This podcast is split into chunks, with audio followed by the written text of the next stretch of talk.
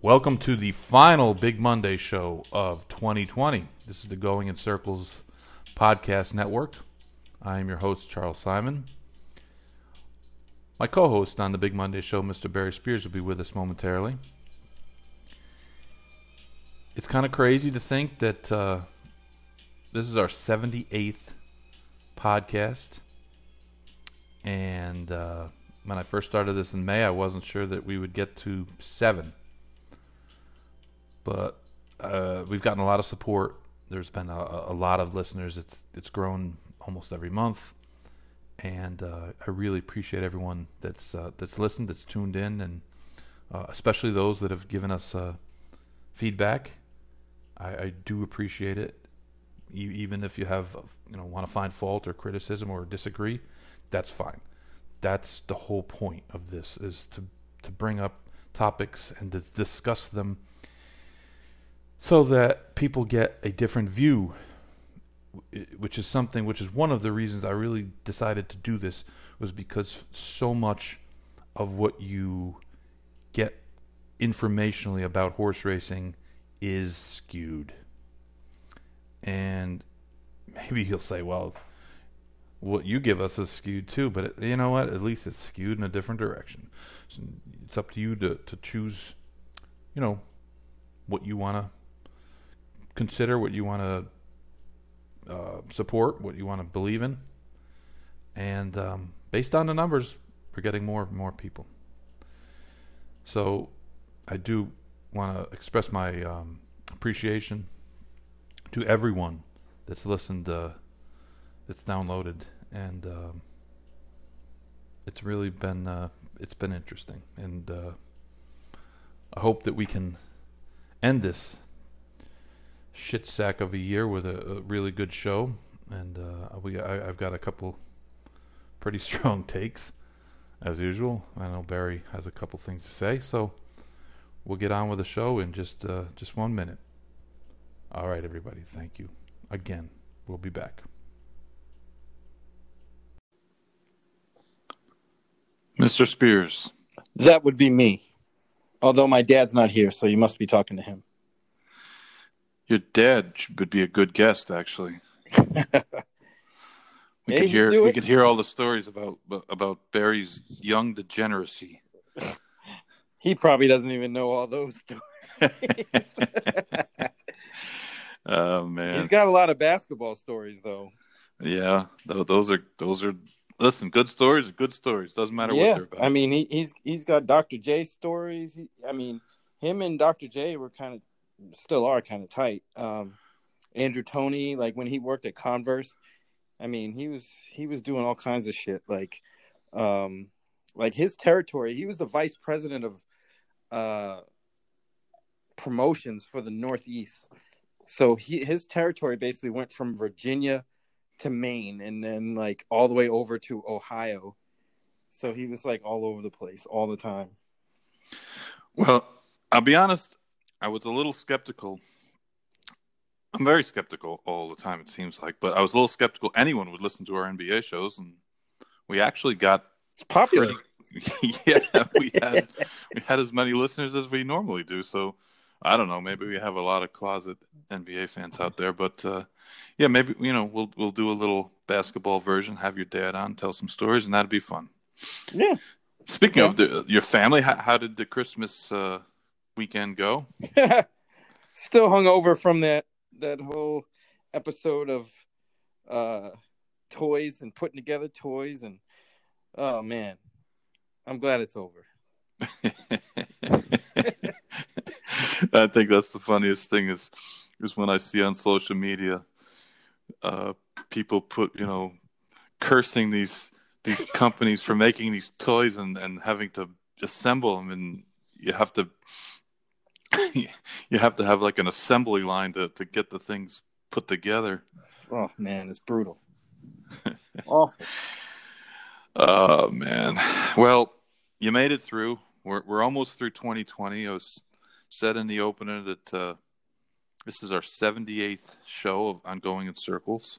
Really? Um, yeah, we, we've had 78. Tomorrow will be 79, Going in Circles live, and that'll be the finale for the year. Obviously, uh, with the year ending uh, Friday. Hopefully, everything doesn't end Friday because that's the way 2020 seemed. Right, man. but um, uh, pr- uh, shameless promotional plug. I'll be on HRN on Thursday and Friday from three to six with the great Bobby Neuman, Ooh, who wow. many people don't know. Not only was the announcer at Calder and and, and uh, out in California, Los Al, Hollywood, and some other places, but he was my college roommate. Did not know that. Yes, unfortunately, he has some dirt on me, and I'm I'm just happy that we don't have uh, cell phone camera pictures from from back then. Well, you certainly have to be nice to Bobby now, don't you? Yeah, you know, he he he, he knows where the bodies are buried, but uh, I'm sure that we'll have some fun with those two shows uh, at, the, end of the well, at the end at the, at the literal end of the year, as uh, they encompass the New Year's Eve and on New Year's Day. We'll be covering races from Gulfstream, Fairgrounds, um, I believe Santa Anita, and you know wherever else we think we can find a a ticket to cash. All right, I'm down with that. I'm going to be listening for sure. So um, it was kind of a, a fortunate weekend for racing. Is um, Saturday wound up being you know opening day for Santa Anita, and uh, Gulfstream did well in their card as well. But uh, Santa Anita had a a record handle on that card. Though, as Mr. Crunk put it on Twitter today, you know, you have to kind of temper your enthusiasm when you consider that it was kind of a best case scenario with um, with New York not running, with um, you know the competition was was certainly not there. They were the main signal out in them Gulfstream, and and having it fall the day after Christmas on a, a Saturday, which which is always a, a huge benefit. Yeah, that's a blessing. I mean, I, I it's it's just crazy how people kind of, you know, I think we've talked about this before, where they kind of dismiss the context of of what's going on. You know, that that's a lot of context to to be giving out numbers, and you know, I guess they have to seize the opportunity. I guess, but in the big scheme of things, it's not helping anybody. But like, you know, I, I don't want to be negative about it. It's not like it was a bad thing. I mean, obviously, no, it no. was a good thing, but sometimes people will puff their chest out and say, "Well, see, we told you so." Well, mm, you know, right, not exactly. let's see what the numbers are next Thursday, you know, next Friday. Since I don't even know they're, you know, going to be able to, to. I mean, it was a great card too. I mean, the card on It Saturday was. was. a very good card. Um, you know, the stakes were good betting races. When you really go through it, there's not really a lot of impact courses that that really race in those races. Um, certainly, the Malibu was a was a was a top you know race with with good horses, obviously, and the, the La Brea was was a good race. But uh, it seems like the, the the the B squad was in from from the East Coast for the most part, and uh, they you know knocked off a couple. I think Chad Brown's ninth best turf filly won the American Oaks.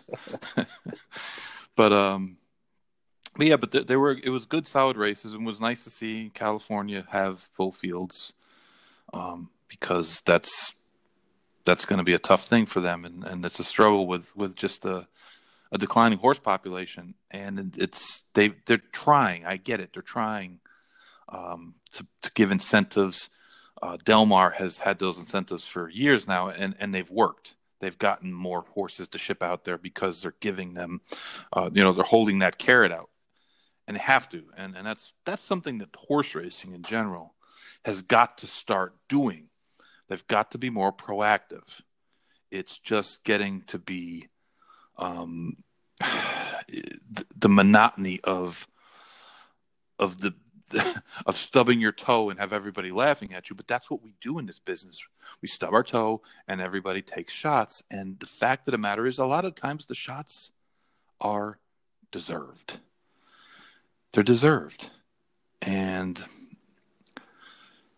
you know, it's just uh, it is what it is, I guess. Yeah, I mean, I, I saw some tweets this weekend about things that people are finally starting to speak up about, um, at least a little bit, as far as you know, and it all had to do and revolved around the, uh, you know, end of an era at Derby Lane Greyhound Yeah, uh, Park, and and you know, people were saying how you know if if horse racing isn't careful, that's the same thing that's going to happen to us, and they're not completely wrong there, unfortunately.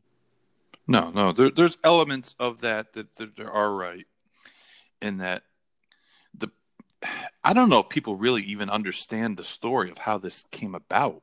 No, they don't. I, I mean, I do because you know I followed it really, really closely up until the point where it was on the ballot. Well, that that's the interesting thing is is that the story behind that was that the anti-dog people were trying to get reforms passed. They were not trying to ban dog racing. The politicians offered it up, and of course they they were like dumbfounded. We have people in they're, they're fighting whether to give us six hundred dollars or two thousand dollars. Okay, laughable. six hundred or two thousand. You know, we got twelve hundred a long time ago. But what, what happened with dog racing was the politicians didn't pay any attention to the anti the, to, to the people, the animal rights people. They paid no attention to them. They didn't care. They did. They could care less what they do to the dogs. They didn't care. They had no cares about it. You got them in a room one day before they made their pitch one of the Florida senators said, "Well, why don't you know why, why go through all this stuff? Well, let's just get rid of it." And then they were like dumbfounded. Like, uh, uh, what? uh, okay. And then they, you know, when when the, of course the the people that you know fill the politicians in on everything, because most politicians are pretty clueless about everything. All they do is smile and shake hands and raise money and and dig through garbage. That's what they are and they said to him, "Well, you know, we, we make a lot of money from these places, a lot of tax revenue, create a lot of jobs, but mostly it's from the, the casino and the card rooms and stuff." You know what to say? Oh, well, then let's just let them keep that. We'll just get rid of the dogs. Yep. Next thing you know, it's on the ballot. Bang. You know how much money the dog people had, uh, you know, the, the dog racing people spent to try to, to defeat it? Like a ridiculously small amount. Yeah, it wasn't that much. They were outspent like a thousand to one. They had no chance. No chance. And that's not going to happen in horse racing. Not like that. Not like that. not in the same way, No. but But the fact is that everyone's who who thinks this federal bill is a good thing. You're nuts. You yeah, I saw I saw some nuts. prominent people in the industry, you know, kind of applauding that, and you know, my my first instinct was like, well, maybe we should pause. I mean, a lot of the people that I saw applauding it were the same people that go on to Twitter, let's say, in day in and day out, and just rail on politicians controlling anything. But for this horse racing measure, that makes a lot of sense to them for some reason. I didn't get it. I don't get it. I understand people's frustrations, but a lot of it is, Yeah. is you've been people have been tricked. You've been tricked. Duped. You have been duped into thinking that that having um, the same rules everywhere is going to change anything for you. It won't. It doesn't change anything. It's the same crap. It's the same. It's annoying to have different rules, but it's not going to make the game better. It's just not. It's not. If you can give Banamine 48 hours and this, you know, everywhere now instead of some places 48, some places 24, it's not going to change your results. They're going to be the same. The problem is this: is that you're you're putting in charge of regulation of an industry people who have no clue about an industry. They don't have any passion for it. They don't really care about it. And now it's a federal law. It's hard to get rules changed. It's hard to get laws changed on the state level. You're talking about this is an unfunded mandate. You're going to pay for it. Who do you think's going to pay for this? That's what that that's that's the fat the fascinating thing. And a lot of the people who are media people or breeders or this or that, they're not worried because they're not going to pay for it. It's going to cost them a penny. It's going to cost them their business eventually when it all sinks. When they slap a surcharge on all bets, how you don't think that's coming? It's oh, coming. Oh man, it's coming. There's no chance that doesn't come at some point. No one has any idea how much this is going to cost. Think about that. Right, and that that's that that's why it kind of it kind of bothered me is like, do they really know what they're, you know, gung ho about or or trying to be positive about? I mean, I'm not saying they should be positive or negative, but at least be informed about what's going on and and then being like, hey, you know, maybe this isn't something that we should be on board with totally. Listen, this has been an elitist thing from day one it was it, it started out to just get rid of Lasix because certain people didn't like Lasix, which is weird to me. Just weird. And they've turned it into this this demon they've demonized it so it's it's bad, it's bad, it's bad. And it's just crazy. It's just crazy. Because now I've tried to explain this to people. Horses now race with less in their system than they ever have. Legally. Legally. Legally. I, I put a tweet up after the race on um, Saturday. And what I felt was I should have been really impressed. I was like, wow, you know, like that horse really came back and ran a huge race and and uh you know, looks like he's going to be, you know, one of the stars of next year considering it's a pretty weak group of 3-year-olds and certainly a really weak group of 4-year-olds. They're coming back for next year. And I really didn't feel any excitement towards it. Like none and it was kind of a um, to me an indictment of just the feeling that so many people have towards this game now and that we've just been bashed over the head by the super trainers and we've seen a million horse of a lifetimes we've seen a million performances of a lifetime and it all smells like mark mcgwire and sammy sosa and I, I think it's crazy when we look back to that summer when everybody was so excited about these home runs. And forever in baseball, 50 home runs was like a massive total. you know, the, the leaders in the leagues would do 35, 38, 42.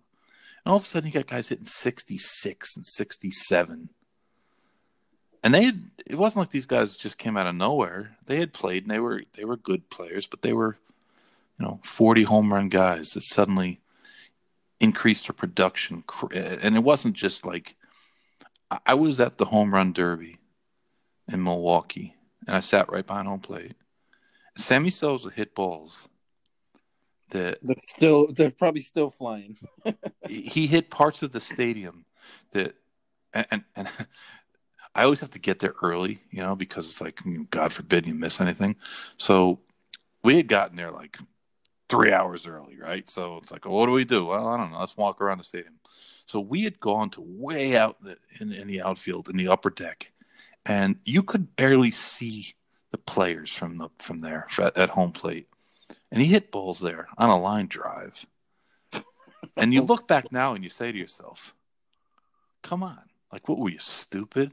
Like, how could you think this was real? And to be honest, when it happened, I was thinking that the balls were juiced. I said, you know what? They've just got to wound these balls tighter because they want more offense and they just went a little too far.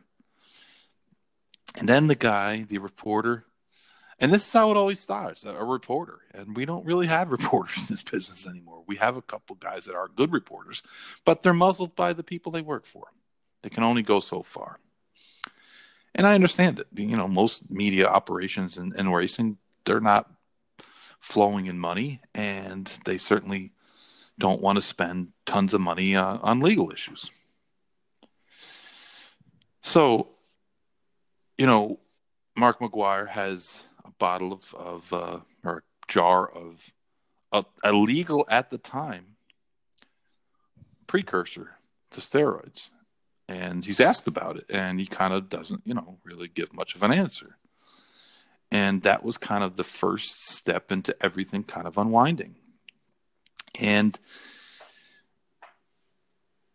it, you know, Barry Bonds, Roger Clemens, I mean, you know, Barry Bonds and Roger Clemens are, are, are as big a names in baseball as, as you know, the people in that, in our business that are questioned, bigger in some cases. And these guys aren't in the Hall of Fame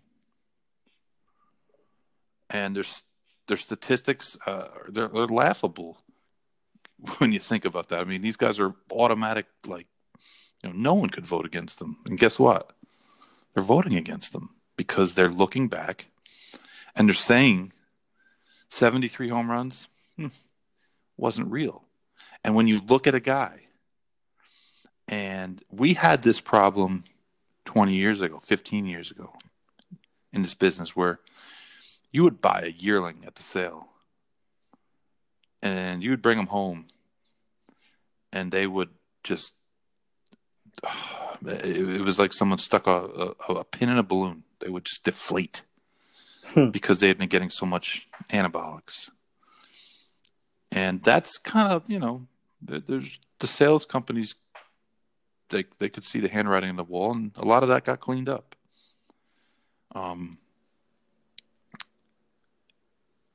But you look back, and I just have this feeling that at some point we're going to look back and we're going to really question a lot of what goes on.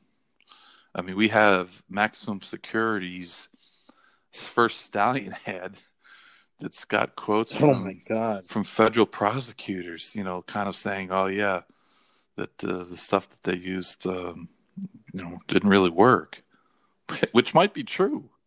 But as I said in that tweet, perception is reality. And the, the reality is that it's hard to believe that some of these performances are real. The Breeders' Cup had a couple performances that on Friday that Friday weren't really, really you know, kind of you, you, you say to yourself, well, where where did that come from, and how did this horse get so good? you know, that that's the thing. We used to like make movies and stories out of those, the Seabiscuits of the world. You know, you you go back. I guess the Ben Johnson was really the first guy to be um, uh, on a world stage. Ben Johnson, the Olympic sprinter, fastest man in the world, and he he tested positive for steroids. He was the first guy, really, and ever since then, you see that things was happen. 88, wasn't it? Yeah. 88? Yeah. Uh, you, my you see father, things. My father was at that Olympics. But yeah, it, that that's so bizarre. I mean, it's like, you know, looking back at it after you saw, you know, you know he was he had something in his system and you go back and you watch the race and it's like, man, how did we not know? right. and, here, and here we are 32 years later. And like I said, it's not about Baffert. It's not about Charlatan. It's not about that race. It's about everything. It's about a culmination of how does go become um, a horse that runs negative fours on the sheets. What can you do to a horse? His his other trainer is is an ordinary trainer. A nice. I, I don't know him. He does. You know. Seems like he, he wins races when he has good horses, and when he doesn't, he doesn't do good. But you know, he's kind of a middle of the road guy. Mm-hmm. He's not a guy that's coming from uh, you know, Centennial Park winning three percent.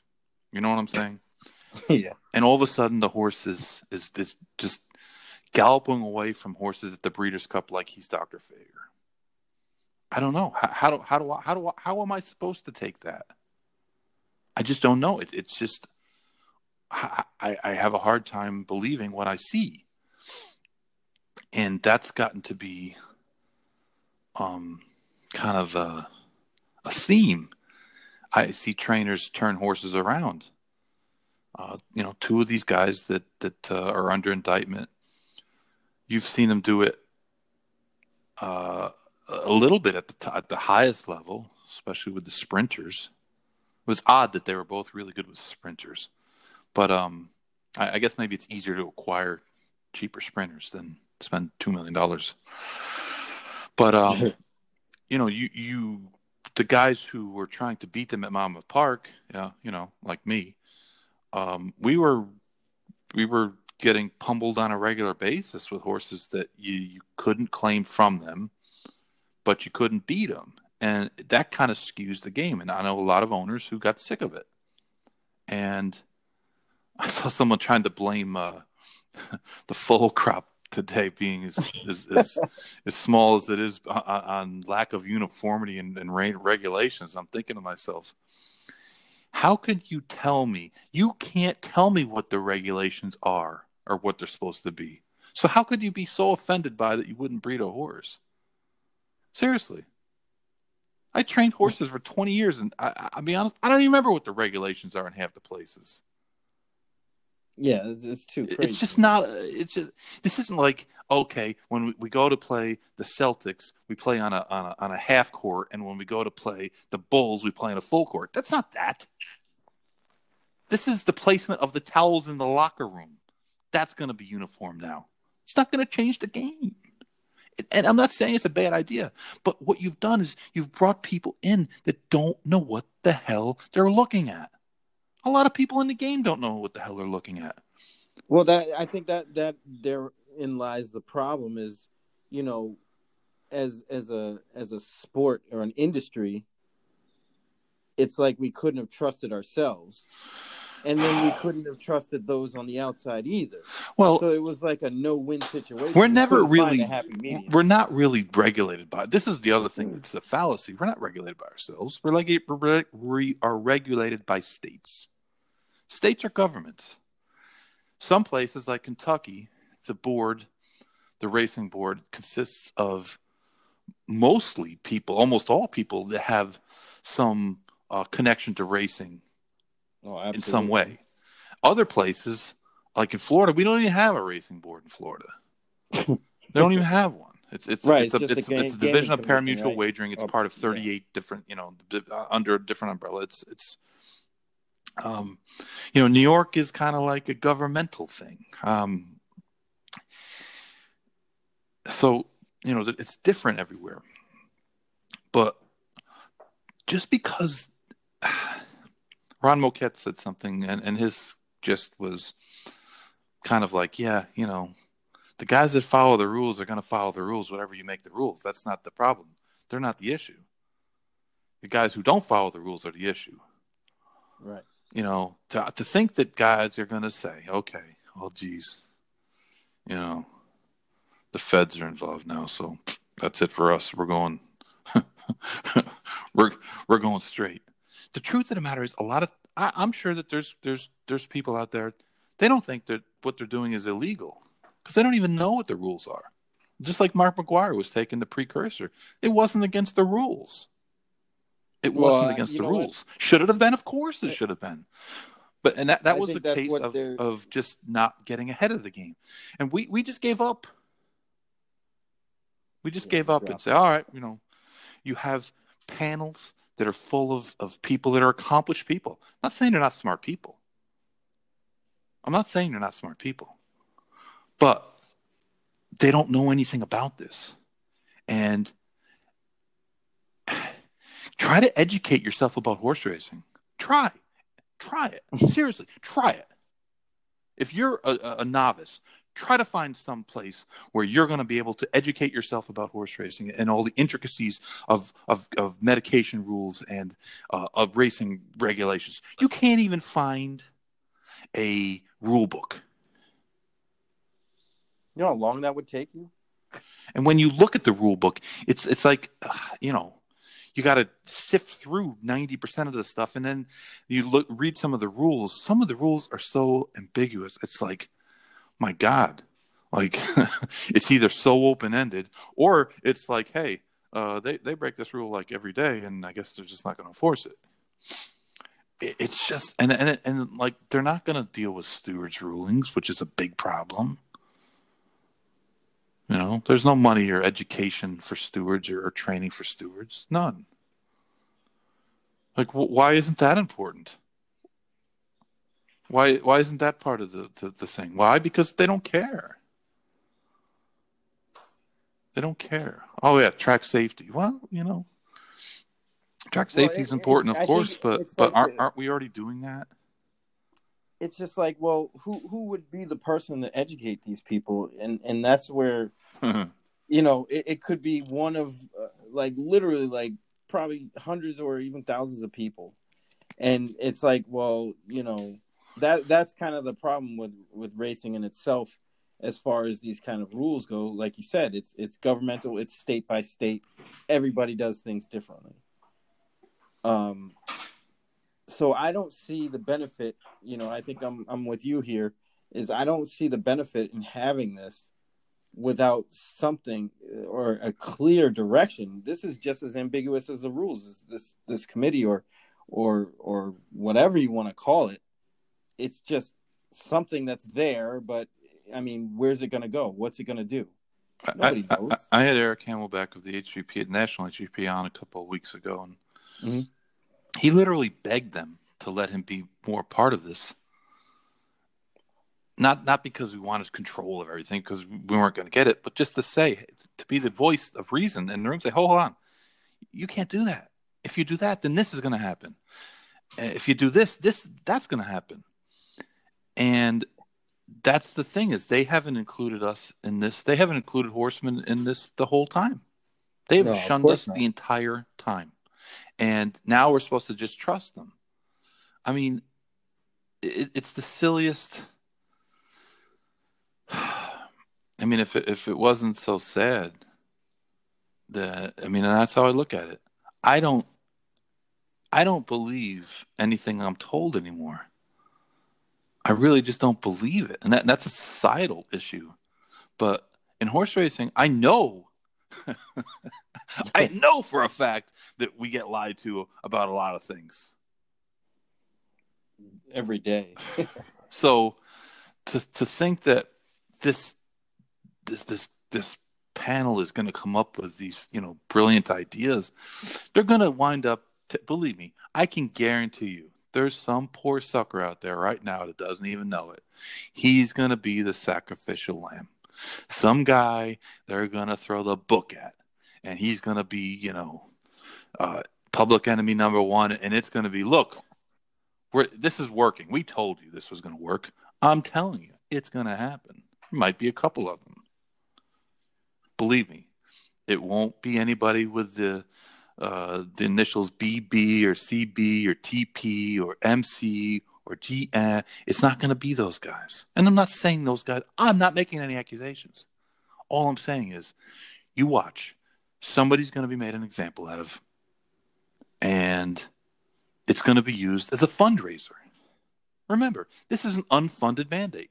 They're kind of leaving it up to the states to fund it. So they're, to, I mean, you, it's just all wrong. It's just, yeah. The initial, well, there's been a couple different bills. One of the bills, you know, they, they wanted to get public opinion behind them. And one of the bills stated that money from um, the bettors, the betting pools, the handle, the take it, whatever, wasn't couldn't be used. That that language got taken out. It got taken out for a reason. Because number one, the bettors have no representation. They don't have a group. The horsemen, the people who put the show on, that spend billions of dollars, that are actually the participants in this game, barely have a seat at the table. Right? You know what they get to see? They get to see. Remember in Thanksgiving when you had the adult table and the little table, and then you had the, like the far table for the kids that wouldn't act good at all. We're in that one. We're over there in the corner. Me and you know, like uh, cousin Jethro, who's who's you know hit his head when he was three. so that's where we're at. The the the, the bettors. You guys don't even get it. We don't even. We're not even invited. You're, you're not even. You're thought of. Anybody thinks that Washington elites are going to say, "Hey, God, we gotta." these bettors. These are these these guys deserve to be um, protected here. They're not going to do that. They're going to do the opposite. The, the, racing has given its image to movies and things over the years as kind of a shady thing. I mean, you, everybody knows the stereotypical racetrack image. It's not Keeneland. It's not Saratoga. It's uh, it, it, it's far more of, of, a let it ride kind of hmm. situation, mm. or one of these movies which you know shows guys pulling horses or this or that or you know, it's always kind of you, you laugh at it, ha ha. But that's the the unfortunately the the, the portrait that we've been painting here. That and and, and or um, like a politician in Pennsylvania tried to do a couple years ago, make it out like um, because uh, Godolphin won one of the stakes on, on, on Pennsylvania Derby Day, all the money just goes to these rich oil, oil people, right?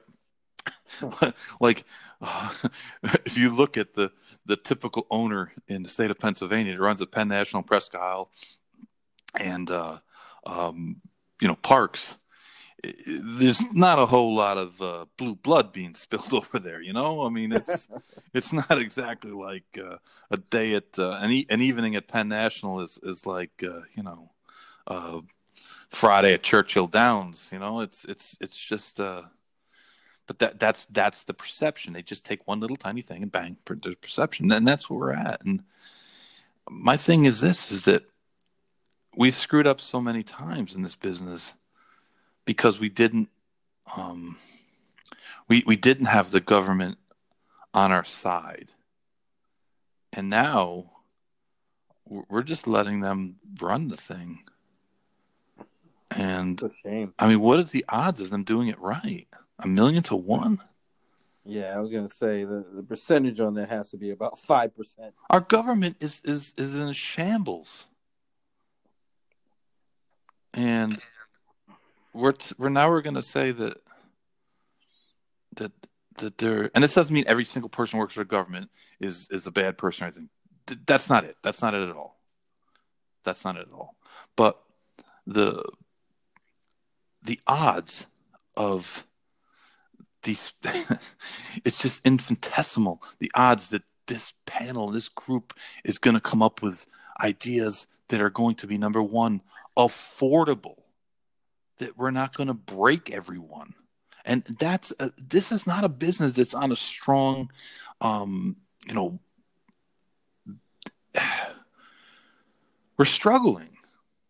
And it, it kind of makes me crazy and other people crazy too when when some of the uh, the headlines are about how well we're doing. We're not. Like Crunk said, man, Crunk is the guy. If you if you want to know about Handle, follow him O underscore Crunk on Twitter, and just forget everything else that you're told. He will break it down for you, and he will tell you what's what. And his his contention all year has been there's not a bunch of new money coming to this game. It's just spread differently you have tracks that aren't open and never did open.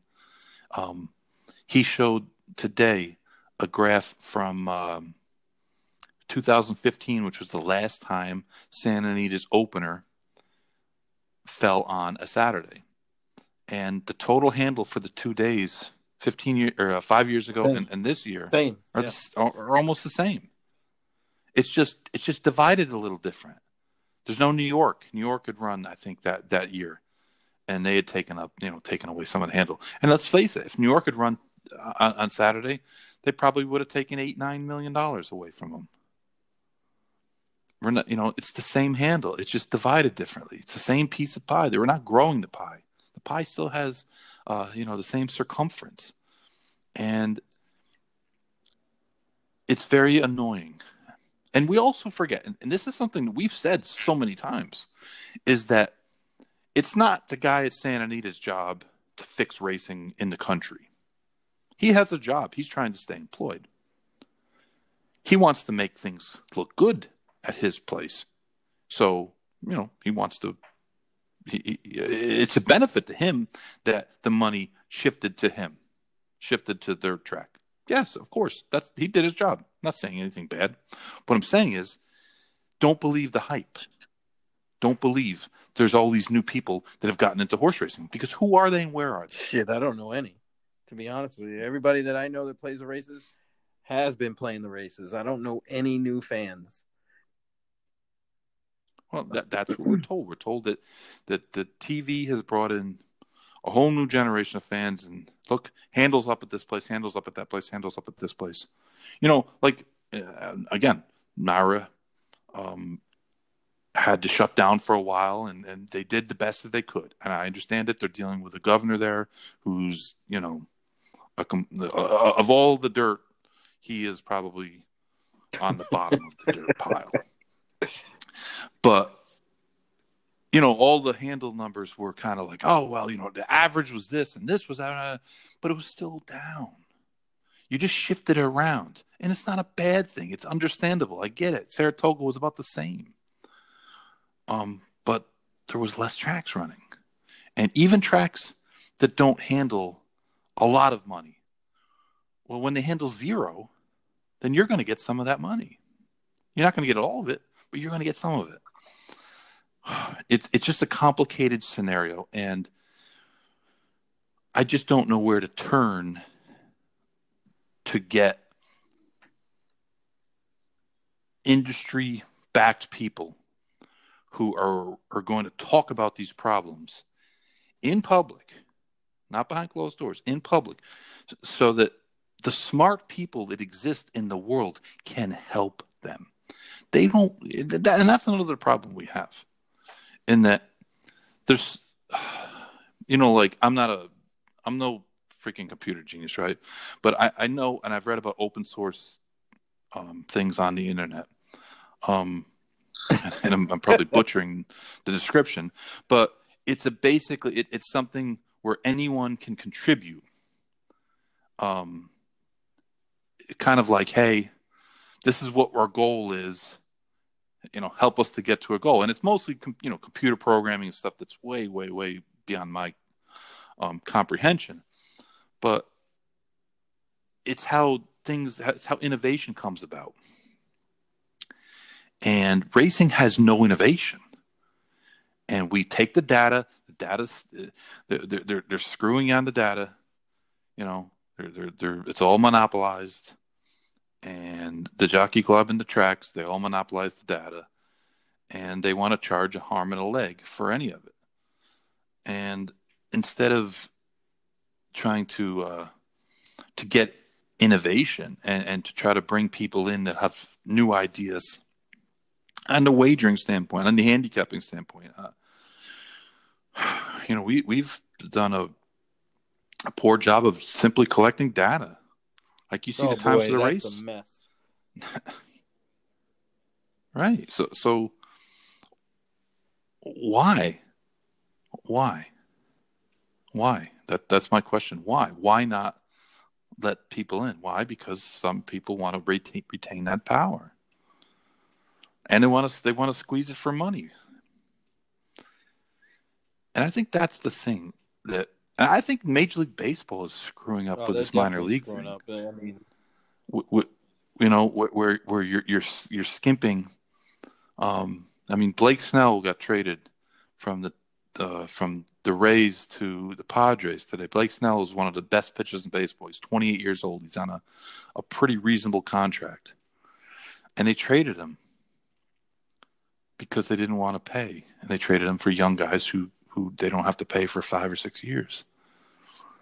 And I'm not going to criticize management there because they've done a good job at keeping a team in a in a dead market, um, you know, viable. They're they're a top team, but it's it's such a racing move, you know. it's it's just uh, I, I just worry about uh, you know when when you look at some of the major cities in our country that aren't going to have racing soon. Boston, there's no more racing. San Francisco, they're headed towards no racing. Chicago's down to Hawthorne. I saw Oh, yeah, I Balmoral saw was for sale Yeah, a couple of weeks ago for four million dollars. It's actually not in bad shape, to be honest. I told I, I told Don Chalos he should get uh, the OXO guy. I said, you, you piss away Right. money. Why not buy, buy Balmoral? But the, but there's a bunch of uh, there's a bunch of of uh, state laws that that were implemented, you know, to quote unquote protect the uh, casinos that are there. I mean, it's just a joke. But uh, I mean, Chicago's down to Hawthorne. Thank God the the Careys and, and those guys, uh, you know, Jim Miller and them people are, are committed to racing. They've, you know, they they've they've tried to keep it alive. And uh, I mean, I, I've you know, Hawthorne's wasn't my favorite place to ever go, but hey, it's better than nothing. And uh, I mean, the harness business in, in Illinois has been devastated because I was gonna you know, say it's almost they close up all the tracks. really. Uh, so so for Arlington, I mean, to for for what's going on there, you, you know, you might have Boston, Chicago, like I said, San Francisco. Um, these are these are places with uh, you know lots of people that that have traditionally bet money on you know on horse races, and now Well, I mean, look I at mean- the, the epitome of that is Los right, Alamitos is, is is Los Al is one of them that I was going to mention, and then it's like Hialeah. I mean, we can't even here. We can't even get them to be on board with with running a meet there, and it's pretty much a perfectly good facility. Yeah, it, it would take some money to, to invest into the surfaces, and, and you know it's an old But it's grandstand, not. so It's not like it's. um, you know there's probably there's probably areas it, it would need some money, and I understand that they're probably going to say, "Hey, for five or six weeks a year, do we really want to make this kind of investment?" But uh, I mean, my thought a couple years ago, this wasn't my thought, but um, this was someone else's thought about ha- having the Breeders' Cup become involved and and, and fixing the place up and and having it be like in the rotation for the Breeders' Cup. And it seems like a, on the surface a great idea. Of course, we're not the ones that have to put the money up, but the Breeders' Cup you know gives a lot of money away to have guys ship from you know New York to Kentucky. Well, and it seems like uh, no offense to no offense to the owners, but you've already won a, a half a million dollar race. You, you can afford to ship your horse to, to the to the race. You know, let's let's buy uh, or, you know, or at least lease Hialeah, put make some of the needed you know fixes and, and put it in, in in the rotation. One year in Southern California, one year in, in, in Kentucky, one year in South Florida. Bang. Well, that's that's the kind of ideas we need. Who- who- we need who hates that idea? ideas? Whether you know, Right. you know, that's that's the foundation. Even if that's not the final product and that's not the idea, the end result, it's still a start. And and and and we don't have those kind of think tanks. And. I think that's where you were kind of going with it, where you know, we, like you said, no innovation, nobody thinking, nobody trying to put these things up. They're just used to being a certain way, and they're okay with that, and that's going to doom the whole entire sport. I think in as a sport, and this goes to the sales, this goes to breeding, this goes to everything. That they're too focused on trying to hang on to what they have, and sometimes you, you worry so much about you know your your own turf, you don't expand, you don't move to the next level, and and, and everything passes you by, and horses running in circles in, in as the world gets a lot more complicated and, and as um, you know we, we, we were we worry about sports betting and, and, and things like that. We don't even talk about e-games. That's huge. It's huge. okay? Kids they're 12 or 13 years old. They, they don't want to bet on a horse race. You know what they bet on? They bet on guys playing uh Fortnite. it, call of duty or you know what i'm saying? Like this is what their their world. And when you watch video games, I saw the the, the oh, man they had something on on Twitter from a Madden cam, and it's like they look almost. I mean, they're they're they're frightening how, how realistic it looks, and like this is what the younger generation is following.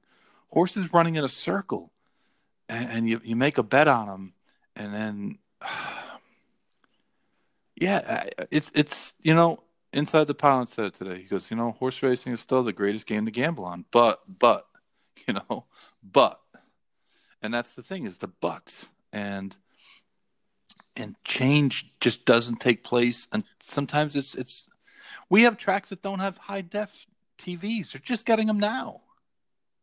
They're just getting them now. High def. Yeah, that technology's been around. I mean, we're past that into 4K, uh, you know, uh, 4K resolution, and and it's like, yeah, you're just getting that's, on board with that now. Like, right? I know, you know, back a few years ago, you could go into a, you know, a place like, uh, like, uh, you know, the Kennel Club here in Daytona, and not all those TVs were new. you know what I mean? It, it, it's crazy. The funniest thing was before it before it closed. Atlantic City had the worst TVs. I swear to God, they had TVs from like the seventies. Block. The you you you would like half the grandstand was condemned, and honestly, it was like a, a it was a fun meet and and like I said, the, the, grandstand was like crumbling, and there was no amenities. They they had like uh, uh, they were selling like hot dogs, and and and you know, on a you know on a grill, or they were.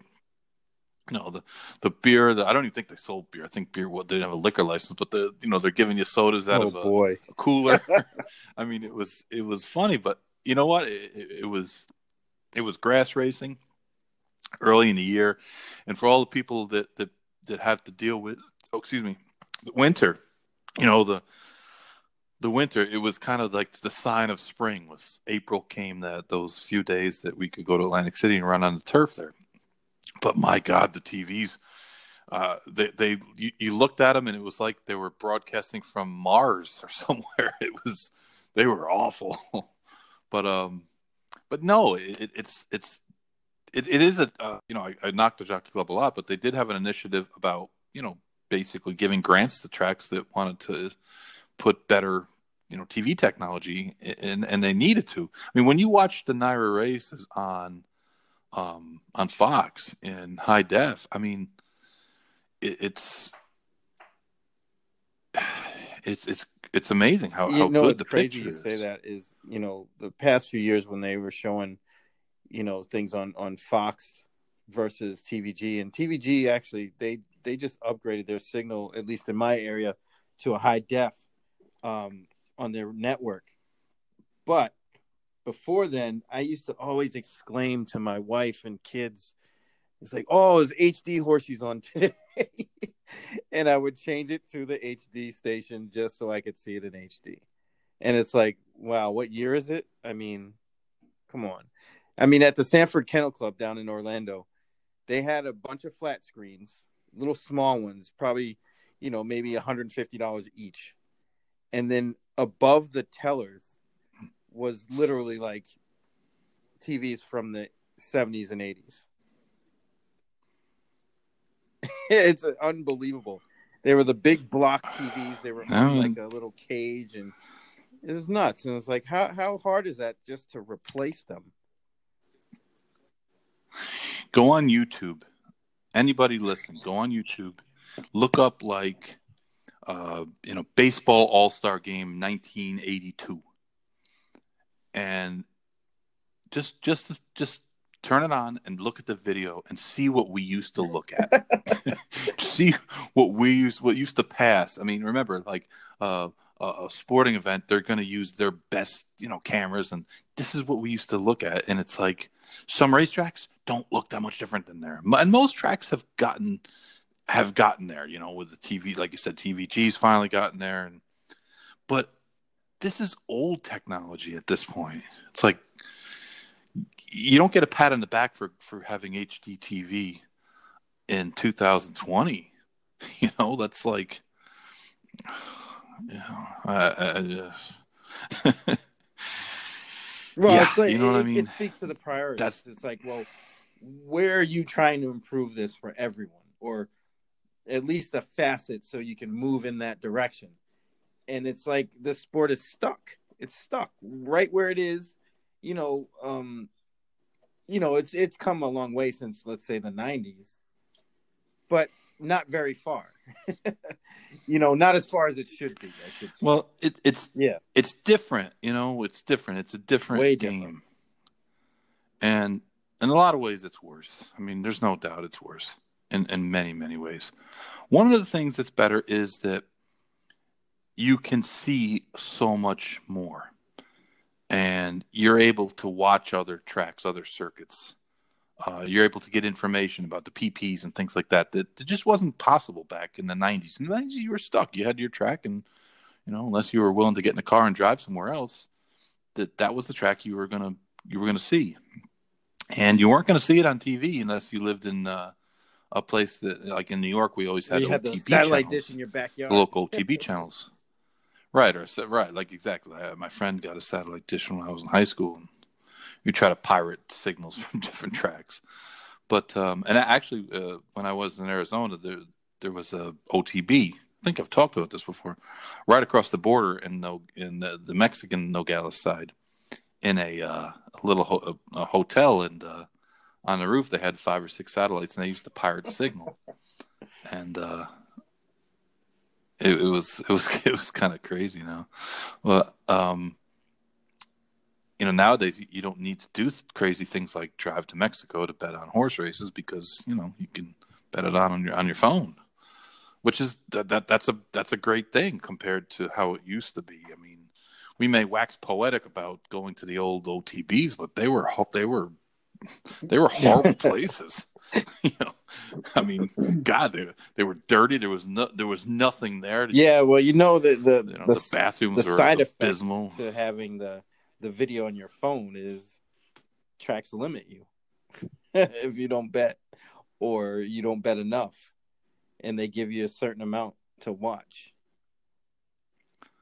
Well, that that was funny. That um, my man Swift was was really kind of uh, talking, you know, pumping up um, fixed odds betting, which in theory is, is a good idea because one of the issues that we have in this business is odds changing late, like you know, the eighth pole. But the problem is that number one, people when you talk about sports betting, if you're a big bettor and you win too much, I was gonna say they cut you your off. action. They tell you, yes, they cut you off, or they give you ridiculously low limits. Well, how long until if tracks come up with fixed betting? And I'm not exactly sure how they can make it. I mean, essentially, fixed betting, they're going to be booking bets. Um, I don't know how they're going to. Tracks are not really um, traditionally ha- haven't been uh, all that willing to absorb losses. And booking bets, you're going to lose. You're going to lose sometimes. And I, I don't know how it, I don't know how it all works. How, how they're going to get the horseman share. How, how the the track is going to you know uh, divvy it up. I, I don't know. You know, but all that risk is going to be mitigated by them cutting off people who win a lot, and that's something that that's that's the downside to that. Now, would would we like fixed betting? Of course. Um, I mean, I, I bet the Meadowlands almost every weekend. I see horses that are sitting at five, six to one that I, I would I would empty the account on if I could get that on them, and then you know they tick down, tick down, tick down. You know, they get behind the gate for even money, and then they hit the half, and they're they're four to five or three to five. Yeah, five to one, sure, but four to five, huh, then you feel like man, What happened? What happened to Betfair? I, I- I wouldn't have bet. So, so I understand all that. Betfair is just the problem with Betfair was Right, it was, it was just only- it was New local, Jersey, New yeah. Jersey residents only, and um, I, I think behind the scenes there were some issues with uh, uh, people getting you know racetracks not wanting to give up their signal You know, I, I wasn't sure how, how exactly they, if they were even being compensated. But um, and I'm not 100 percent sure what the compensation level is like in England. Their bet, their the Betfair takes bets on on our races. I don't know how much money gets gets sent over here, and I think the tracks keep it.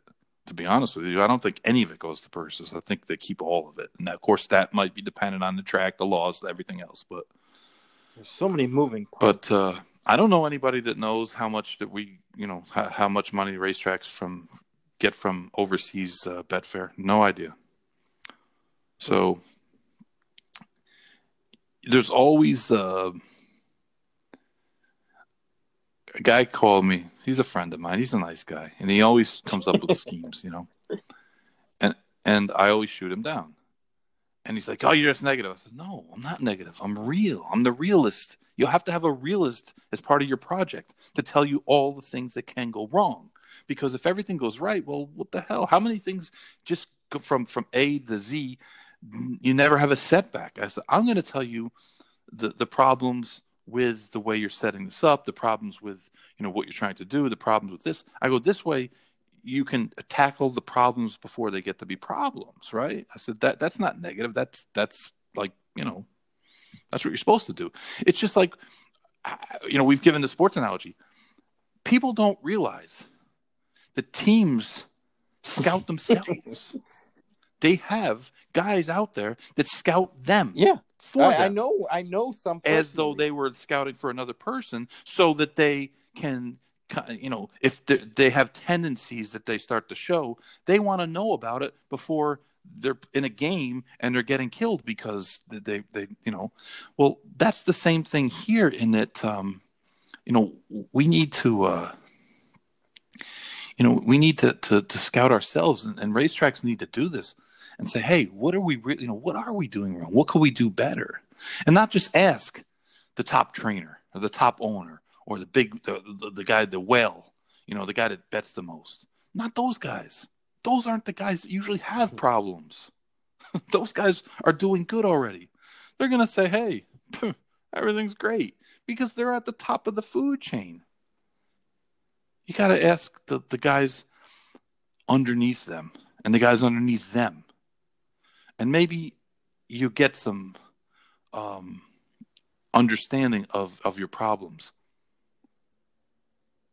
And maybe there's nothing they can do because hey when you work for a track you have a boss at that track and, and that track that person has a boss all the way till you get to the top. And you're mandated to basically do what the person at the top wants to do. Now they may just say hey listen we want to increase handle. We want to increase our simulcast network. We want to do this do that increase attendance. I don't know who knows whatever. And there's various ways that they can go about it. Sometimes that's the area where, where they, they screw up in that they're not going you know about it the way they maybe should maybe the most uh, efficient way. But Well, I but think still. it, a lot of us in the game we you know like are part of the game of some way. We say hey like uh, they you know racetrack should do this because of this. And that's like yeah because we love the game. We love the game but we, we love all of the game. Or or parts of the game that we, that we care about. The, the there is no league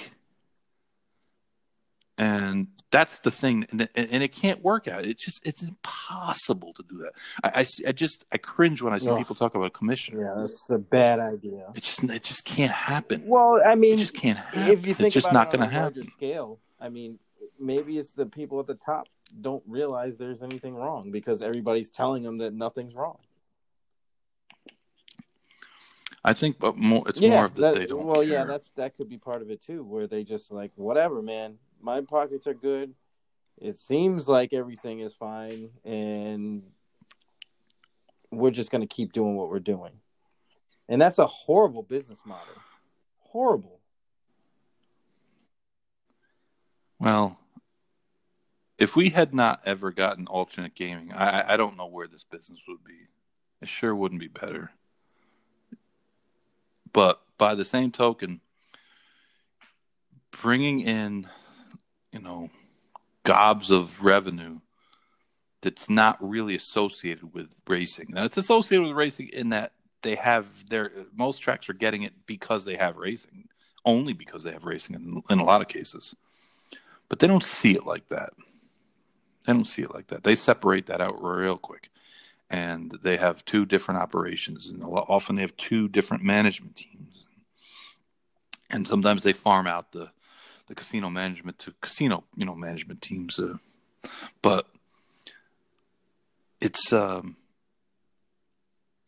you know us being upset because we're the racing guys and we just have to figure out a way of of of making it through and that's where the innovation the lack of innovation the lack of forward thinking the lack of of uh, of vision that that's where that really kind of hits home and a decade from now can we be doing what we're doing now it, it just doesn't seem like that's going to work and handle is is not going up. Our handle is still less now than it was ten years ago or twelve years ago. That's that's not good. That's bad. It's terrible. It's terrible, and I just don't know that that uh, that there's enough uh, willpower out there amongst the people that potentially could you know ha- have to risk something because that it's a risk. You know, changing things up is always a risk. I don't know. It, it's just kind of. Uh, I don't even know how we wound up on this, but but that was kind of my thought when watching that race was, man, why am I not really like like wow that was a, that was tremendous because I, I go back and I, I, I end up going down uh, you know, getting stuck in the YouTube, uh, watching the great races, the great horses, and, and, and thinking of, you know, still, still having that, that feeling of like, like, wow, you know, like what a race or what a horse or what a, you know, uh, the memory still burns in you. And I'm talking races you know, from a long time ago. And like nowadays, every once in a while, like Arrogate when he won the, uh, the Dubai World Cup. That that Amazing. was just unbelievable.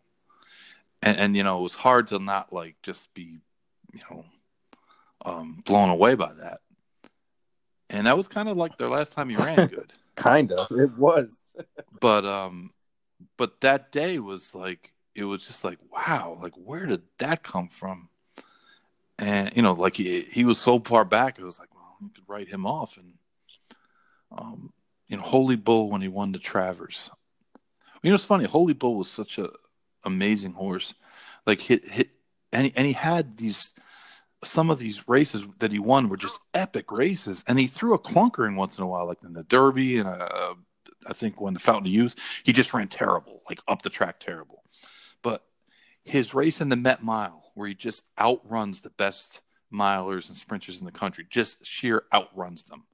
Um, the uh, the Travers race where he holds on, um, where Mike Smith would have gotten 17 years suspension for for uh, use of the left hand whip, even though you know he was kind of just kind of like you know he was doing it so fast, he wasn't really you know winding up. Uh, and, and, then the Woodward that year, where it was was just a tour de force, where every good horse in the country was in the race, and he just destroyed them. And you knew the connections, and and it, you know it's a little different for me because um, I was there to see it live, to see it on the backside, to see the barn, to know the guys who who took care of the whole. You know, it's it's different than normal person's view of things, and, and I understand that for me sometimes that has to be taken into context because you know we always talk about context and yeah I, it wasn't a horse that i ever had a single thought of wow I think they're giving that horse performance enhancing drugs, you know? Like that was never a consideration. Someone said on, on Twitter yesterday or the day before, they're asking about spectacular bid. I'm like, that was 40 years ago. you know, like I was like 10. Okay. So uh, I, I, don't have any, um, no, I, I, it didn't come through my you know brain when I was in fourth grade. Hey, maybe you know Bud Delp is juicing his horse. That, that that wasn't it wasn't a consideration. And that doesn't mean that we're naive enough to think that things weren't going on. I mean, like there's been rumors about one of the Triple Crown winners and his trainer um, getting in trouble. He had an infamous brother. so you figure out who that is. You know, we'd heard, I heard years ago, there was always these these rumors about Secretariat. You know, uh, you know, well, a horse could look like that. He had to have been steroids, blah blah blah. Was it true? I have no idea if it was true. No idea. I wasn't. I was. I wasn't around at all back then. But yeah, we're not saying that everything was perfect, but then and then somebody says, "Oh, well, you're skeptical. Why weren't you skeptical about Woody's five Belmonts?"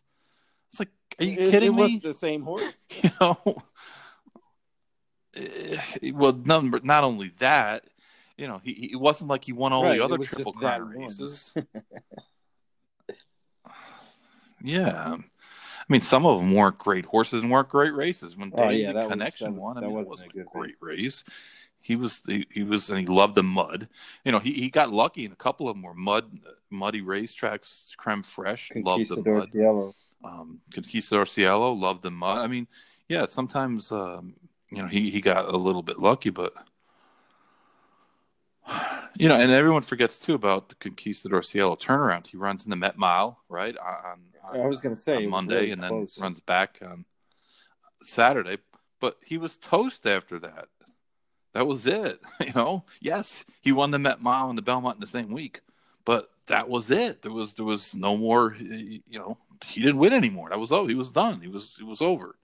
He ran in, uh, I think the Travers and Runaway Groom beat him, and I don't think he ever raced again. So, no, it, it wasn't a consideration then. It was wasn't even like like nobody thought that except for lunatics in, in the OTB in the corner. So things are different. And the thing is like that that Holy Bull, you know, Tour de Force and the Woodward. Like we see those kind of races all the time out of horses that aren't nearly in the same league. And then we never see it again from them. Or they just, you know, have four months off. They get laid up. and then they come back in a, in a four horse field uh, with uh, you know some seventy five to one shot that got hustled in just to make the race go. And I I don't know. It just uh, it just makes me feel like um like I care less. Not that I don't care, but I care less. And I take everything with a grain of salt. And I hate that. I really hate that. I, I, it, it's a pet peeve. I, I know you and me have talked about it a million times about the NBA. How, how people like want to say, "Oh, well, you know, the guys back in the '80s and '90s were better." We're like, are you nuts? They got seven foot guys shoot three pointers from ten feet behind the the, the arc. You know, they play. uh, The, the guy who's won the MVP of the league the last two years is a seven foot guy that that, that That runs up and down the court everything. in Does four steps. Right. Like right. So so like it's it's not that it was bad or worse Different, or better. yeah. This it's just different and you know you, you gotta you, you appreciate I I mean I watch some of the guys shoot and it's just amazing. You watch some of the NFLs. You know you know what the thing you talk about football, right?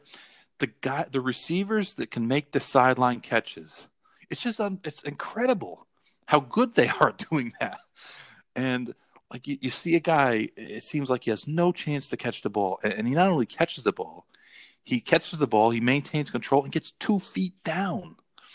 Uh, I mean, it's just like you, you say, like, wow, how could? I mean, w- you know, what a athletic performance. That's like unbelievable. You watch Mike Trout play, you're like, look at this guy, you know, and in horse racing, it's gotten to be more and more and more of yeah, yeah, eh, geez, horse ran really good, but you know, it was a three horse field, or Who'd he beat? Who'd he beat? you know, the trainers. Who'd he beat? You know, you only beat, but and it gets to be a kind of yeah, the horse, the trainer might have three other ones in there, or you just can't. You know, you're waiting for the other shoe to drop, and the horse gets positive, or you're waiting for the horse to okay, oh, he got his grade one, now he can go to stud. Yeah. It's frustrating, very frustrating, and and I don't know how to get that back. And if you made me the czar of racing and you said you can control everything, um, I, I don't know. I don't even know where I would start. I don't know how to. I don't even know how to start. I mean, I know what to do to make things better, but I don't know how to get it accomplished. And that's the thing is once, um, you know, you've gone. It's like stretching a rubber band out, right? You can't get the, once you stretch it out, you you can't make it, you know, put it back to normal. And and that's the thing with racing is, all right, Chuck, you're the czar all right, no one can have more than 75 horses. Oh my God, we can't do that. What is this guy going to do? Oh my God, he only wants to have horses if this guy can train him. Oh my God. Every time. right? I mean, the first thing you do, and it's going to be, it's going to be trouble. And then, um, uh, well, I, I, just find it difficult it that there's it... nobody that will listen. Uh, that's where I find the real inherent issue is is where you know you got guys like yourself and there's there's a lot of others out there that have good ideas um, that that could be tweaked, turned around, talked about, think tanked up into something that could actually be put in place. So you have the dreamer, you have the realist, and then you have implementation.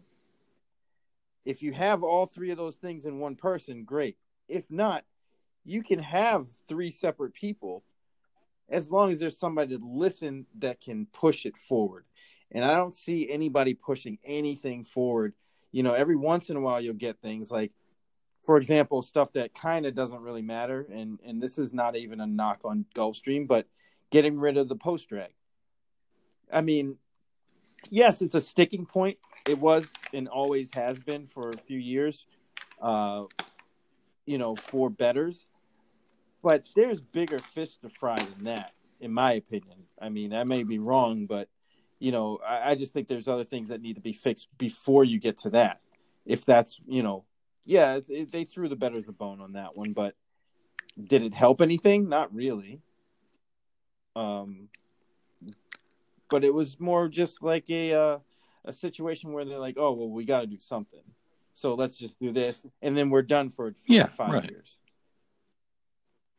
It's not it's right. It's not a negative. It was it's a positive and, and made people happy and it, it just for a hundred years we, we ran pretty close to post time and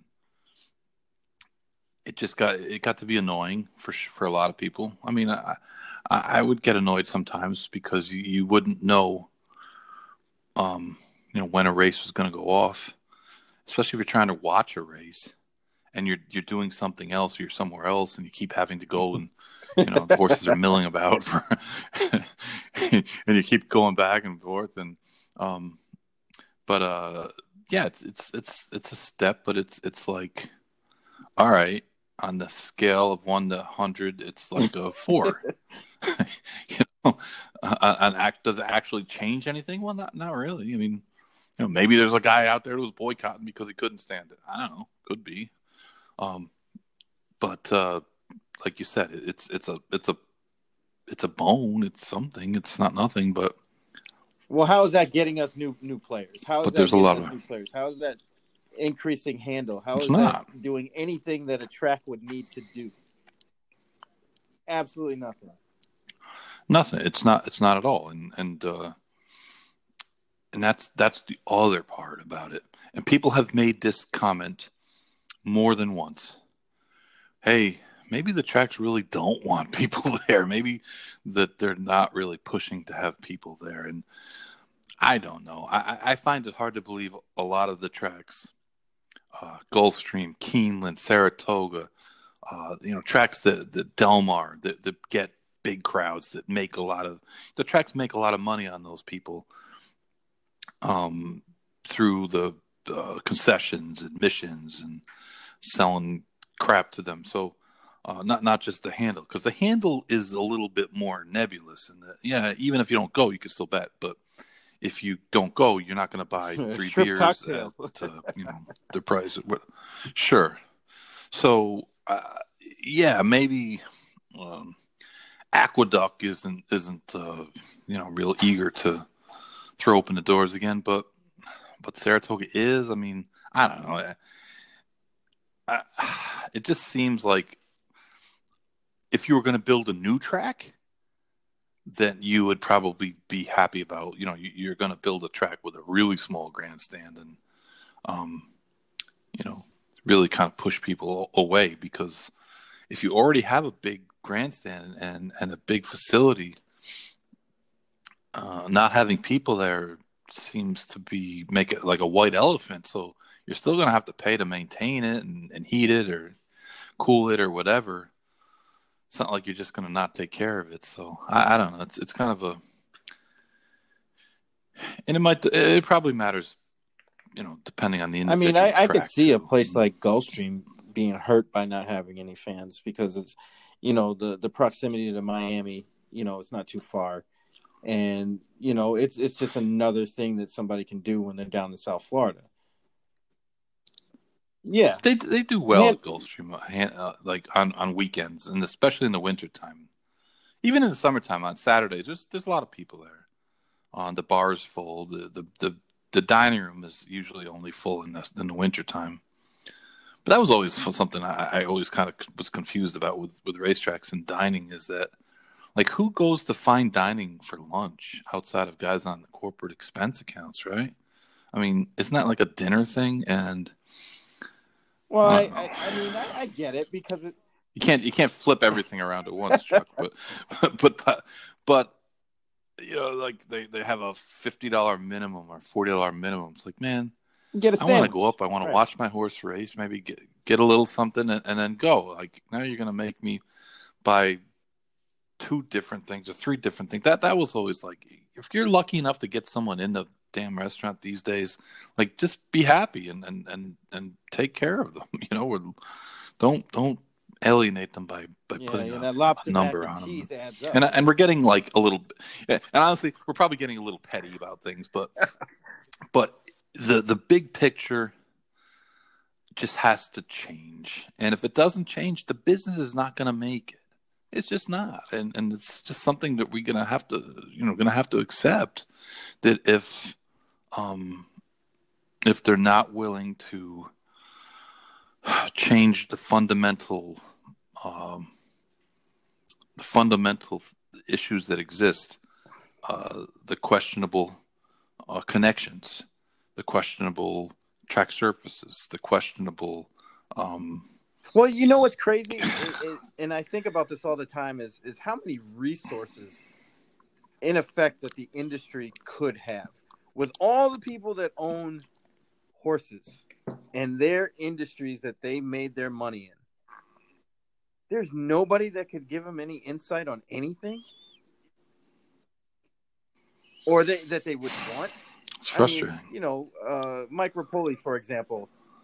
I, I think horsemen's groups I think horsemen's groups are really um, uh, are really guilty of this, in that we have some of the smartest, richest, um, biggest name people in, in their industry in, in the world as member of our horsemen's group, and those resources are virtually never, ever, ever, ever tapped. And this is not like a guy who is, uh, it's not like, you know, I, am on the HBPA board. I'm going to call Sheikh Mohammed and say, Sheikh, we, we got a couple ideas here. Uh, you know, I mean, it's not like that's going to happen, but, but some of the people right. probably would be willing to, to, to actually be able to give the, their input and I think that, that that's the problem I think racing has. I think the horsemen's groups have had it, in that sometimes they're dominated by. Uh, you, you see horsemen's groups at certain tracks for years and years and years and years and years. The same people, same people, same people, same people, same people, and a lot of the other guys. Like I, I never wanted to be part of a horsemen's group because I always kind of you know I was like, eh. but once I was involved, and you see that there's so many things that we really need to to do. Uh, I, I, just wish some more prominent horsemen and, and, and, smarter guys, smarter people, way smarter than me, would get involved. Um, and and you know, guys who are uh, leaders in their industries I mean, as horsemen, we have issues with insurance, we have issues with labor, we have issues with, um, uh, you know, certain a lot, a lot of different areas, and it's hard to believe that people with expertise in those areas uh, wouldn't be able to volunteer at least their opinions or, or some input on, on, those problems. And we don't seem to be able to get that done. And not everywhere. I mean obviously and some groups of, course are, are, much bigger and stronger than others. And and some of the horsemen's groups in particular just aren't well funded.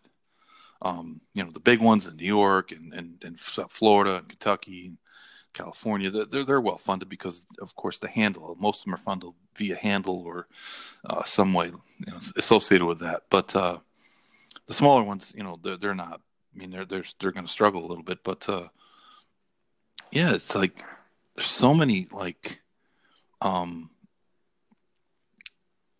really prominent people, like worldly people, that that love the love the game, and maybe a lot of them don't have a lot of time to give it.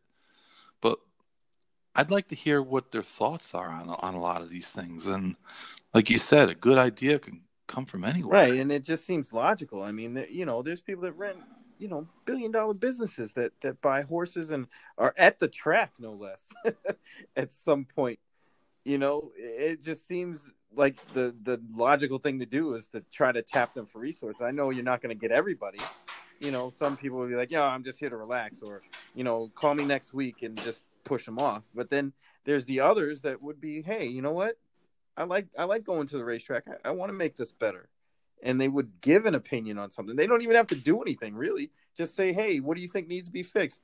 How can we fix this?" You know, I don't think it'll be that much time, but you, you know, I think, uh, uh, uh, I think that, um, I think those type of people could Correct. point you yes. in the right direction, or make a contact, a, a, contact in the government or in an industry that that that you couldn't get to using normal channels um, that that's my kind of thing is that hey they might not have the time or the energy or the desire to really like put a bunch of uh, but they know somebody you know, time or money into this but hey may, maybe you know maybe they're going to say listen you really should talk to this guy you, have been talking to this guy but you need to talk to this you know the, the head the, the top guy go right to him I'll make a phone call or I'll have my guy make a phone call. I'll have him get, you know, reach out to you.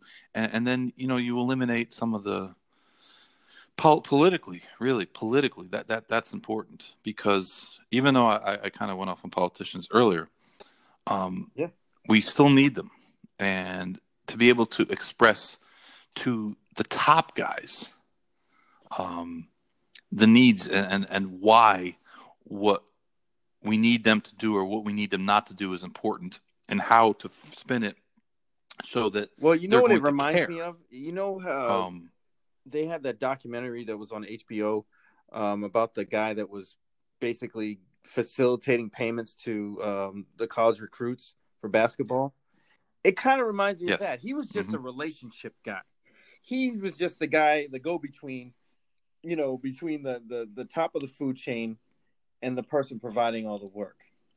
That's all that's needed. I mean, you could even get a marketing person to be in that position to make these connections. And it wouldn't take all that much money. It's just the the wherewithal in the self-awareness that there is a problem and B provide a, a certain way to attack said problem. And and the overall problem is how do we get new blood into this sport? and and it, and it really starts there, and then, right, right. then things could branch out. But I mean, we're not even at the point where publicly, like you were saying earlier, publicly that anyone wants to admit it that's in a position of power. We we need to fix this business, and we need to start with the attitudes we have towards the bettors, and it's changed a lot. I mean, it's not like as bad as it was publicly where, where they would just i mean slap in the face but and i think on the horseman side th- there's more acknowledgement and understanding that uh, that the bettors have a lot of the same issues we have with the tracks um, but the, there's a much greater um, i think awareness of of it. That doesn't mean that every trainer is, or every horseman is is uh, is respectful towards gamblers or or really gets it because there's a lot of stupid a lot of trainers, stupid that's for sure. too, man. But um, yeah, no, I get it. But uh, um, that that's that's the probably the easiest place to start, and it doesn't ever seem to get done. And I mean, we have a problem in the backside of racetracks, and people don't want to hear about it. But the fact of the matter is that the middle class is dead. It's gone. It's not dying anymore. It's dead. It's almost gone. And you, you've gotten the haves and have-nots. The gulf is getting wider. Nobody's doing anything about it, or the things that the, the steps that they take are just total band-aids. I mean, this little tiny, not not even a big band-aid like those. You know, when you get the box of band-aids and they got all different sizes. You know, that little, little, little tiny one. That that's the band-aid that's good put on. Uh, the the fallout from that is is the condition books. Um, there's the condition books need a, a nationwide overhaul. Um, we have too many condition climbing races. There's just too many of them. It, it create they're bad for racing. They're they're bad for racing because they create uh, a lot of a lot of short price favorites, a lot of small fields, and it lets the the top guys dominate by just jamming horses. And it's probably not good for the horses themselves, and th- that needs to change. But Sal Sinatra did a, a nice presentation at the Jockey Club Oh, yeah. Roundtable this past summer, the virtual you know roundtable, and it's crickets, crickets. Haven't haven't seen anybody do anything. Maybe there's some work behind the scenes being done. I haven't heard about it, and I'm a huge proponent of what he has to say. I I think that that could be something that would really help, and it would help the smaller trainers because they wouldn't just get bullied anymore, and that your horse runs in the race it's classified to run in, and the other guy's horse runs in the race it's classified to run in, and you just don't have to worry about your ten thousand dollar horse having to run against a forty thousand dollar horse, which is the Gulfstream Championship meet. You see that a lot, and um, you know you see a lot of drop, drop, drop, drop. Sixteens are, are full of horses dropping from twenty five, and why wouldn't you do that? Especially if if you're a trainer and you have two or three or four or five horses for the condition anyways. Well, of course you're going to drop them. It makes no sense not to. You know, the best hop is the drop, but you got to take that away and people are scared because they're stupid in a lot of ways. People are scared because they're stupid. Uh, so much of our society, people are scared because they're stupid, and that's why they're swayed so easily.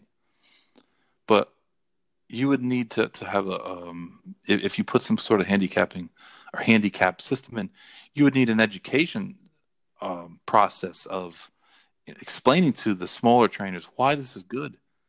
Hey, you know what? You're not going to have to beat an unbeatable horse or a horse that's that's you know worth three times what your horse is. Your horse is going to be running against horses that have a similar classification that, that are that are very similar in form with you within a couple lengths. And if you do a good job training the horse and you get a decent enough trip, you have a really good chance of winning. Well, who, why is that not a good thing? That's a good thing for everybody. It would be a good thing for bettors. It would be a good thing for for for owners. Uh, You look at Hong Kong, and and Hong Kong is of course you know uh, completely different than anywhere else. But when you look at the racing structure, it's it's it's so it's it's fixed so that there's and I don't mean fixed in a bad way, but where where you have full fields all the time and they, they use weight to really spread it out. Now that that's not going to fly here.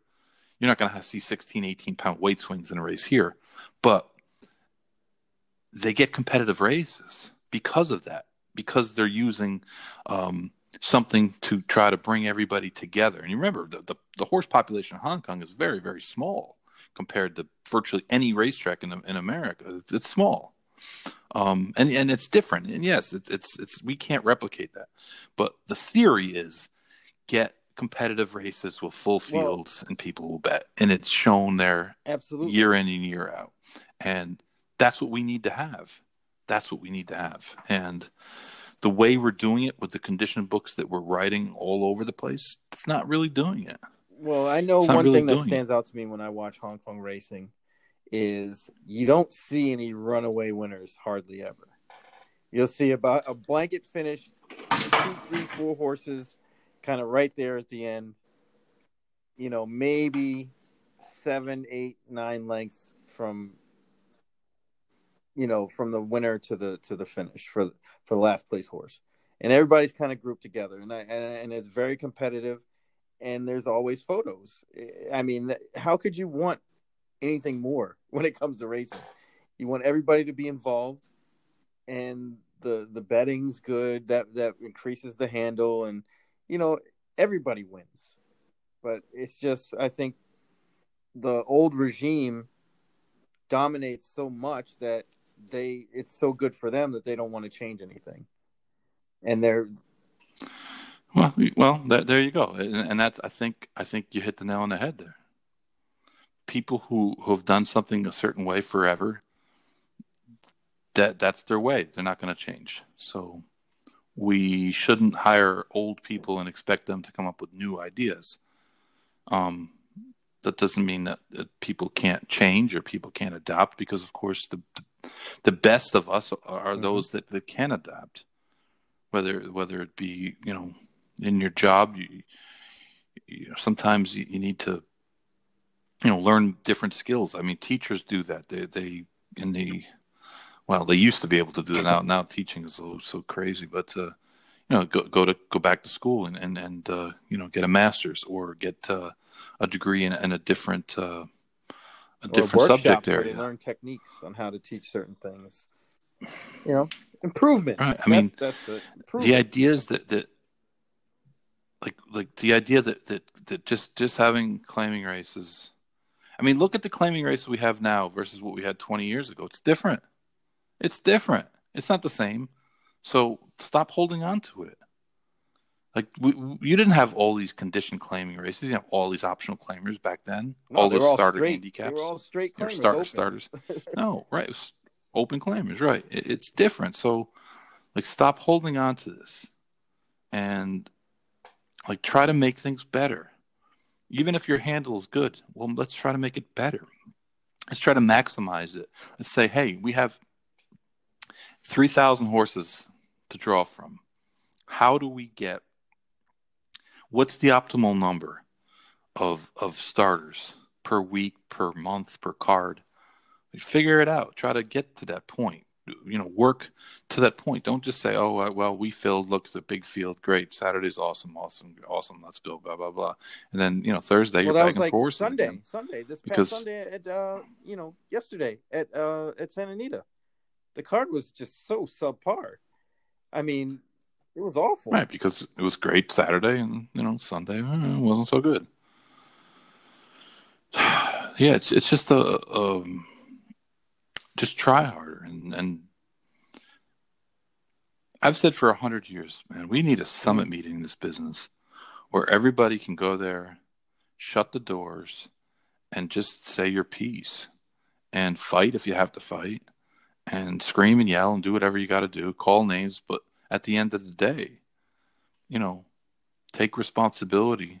And when you hear what the other people have to say, how, how you're perceived, the tracks learn how the breeders perceive them, the the the owners learn how the jockeys perceive them, blah blah blah blah blah. You know, like and just say, you know, to have a real summit. I mean, I was involved with the University of Arizona in the racetrack industry program and you know, we had the thing uh, in December every year, which was nice, and it was great for the, the students to be able to um, meet people and and and kind of uh, learn that way. But and and they have panels, and some of the panels are good, and um, but that's just kind of fluff. we need a real meeting where people are willing to put things on the table and say, "Hey," uh, and like you said earlier, it's tough to get the people at the top to to want to acknowledge that that's needed because they're they're the ones that are doing good. You know, they're the ones that are doing good. Um, the the what I would say to them is you also have the most to lose, and don't think that this thing can't hmm. can't spiral. I mean, something bad happens in a big race. God forbid a goal for oh, one man. situation happens. I mean, I, I don't, I don't even want to think about it. And and that's you know like we can't we can't um we can't go on as a business, as an industry, as a as a sport, and say, you know, oh my God, what if, what if, what if? But that has to be in the back of your mind that hey, we need to build strong of a foundation as possible. Our foundation has cracks in it all over the place, and everyone needs to fix it. There's no group that has isn't responsible for it. Every single group in this business, every single one. Some of them more than others. Some within that group more than others. But we're all responsible in some way, shape, or form for for getting to the point where we're at. And um, you know, there's there's you know, there's I don't know how much I, I don't know how much time there is. Well, that's the know. scary part about it. no, like me, I, I, know I've said this on several occasions. You know, my daughter is seven, and uh, you know, I don't know what racing is going to look like when she's eighteen, and that's not that far off. So it's like, well, you know, I, I couldn't safely say that, you know, everything that's here now is going to be there when she's 18 as far as racing goes. Um, and it's it's a little scary thought because, you know, I grew up in the game in the 90s, you know, from early 90s, you know, up to the present. And I couldn't imagine, you know, I, I've seen things and I, I was actually talking about it to my wife today, how, how, you know, back in the day, there was no simulcasting. You get one track or one race from a track as a simulcast, and things progressed in a, in a, in a positive direction. But with that came a lot of other things that people probably didn't think about at the time. But you know, when when more money comes involved, there's always more problems.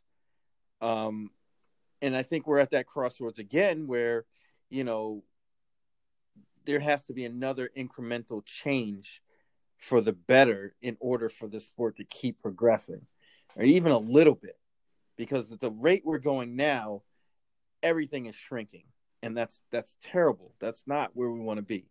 You want to be expanding or even if it's a little bit of expansion you know or incremental steps positively that's what's going to make the difference. But again it's like nobody wants to acknowledge these things. And it's just like oh well you know we heard so and so say this, and we've heard it before. So yeah, you guys said your piece. Thanks. Uh, we'll keep it under consideration, but we're just going to keep doing what we're doing, and that's what's going to crush things. And it's a death by a million cuts. It's not going to be one fatal swoop where the hammer is going to come down like Thor and just destroy everything. It's just going to be, you know, one by one, like Derby Lane, you know, and how Greyhound racing went. You know, not in that obviously the exact same way, but in a similar fashion where it's just going to be a slow dying death and it's horrible. Yeah, I mean, the you you put it very succinctly there, and and I, I just uh, I hate being pessimistic oh. about things. I really do. Like I find myself naturally being pessimistic, just as as, as my own nature because I'm a kind of a you know I, I won't believe it until I really believe it. And racing was the one area where man you'd see a great horse run. I remember watching Manila oh, run, and um, you know the Ferdinand Alysheba Breeders' Cup. Like man, it just doesn't get much better than that. John Henry John Henry was my favorite horse. The first Breeders' Cup, Slew o' Gold. You, you, you look at John Henry's lines now, and and like you look at his PPs, and it, it's hard it's like to even book. imagine that horses could do that. Though they could run in California on the dirt, the next week run in New York on the turf, the the week after that run another place on the turf or on the dirt or either one, and and carry 130 pounds and.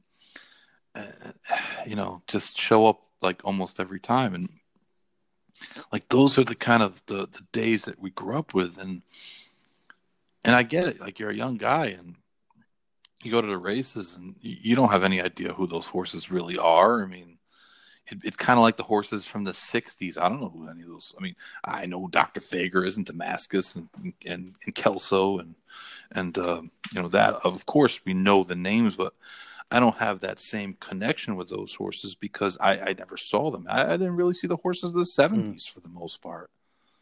Um, but that that's the thing is that they're they're missing out, and uh, I like authentic. I thought I think uh, you know authentic earned my respect, but he's gone. Right, and I mean he he really had two good races. He ran really well in the Derby, ran really well in the Breeders' Cup.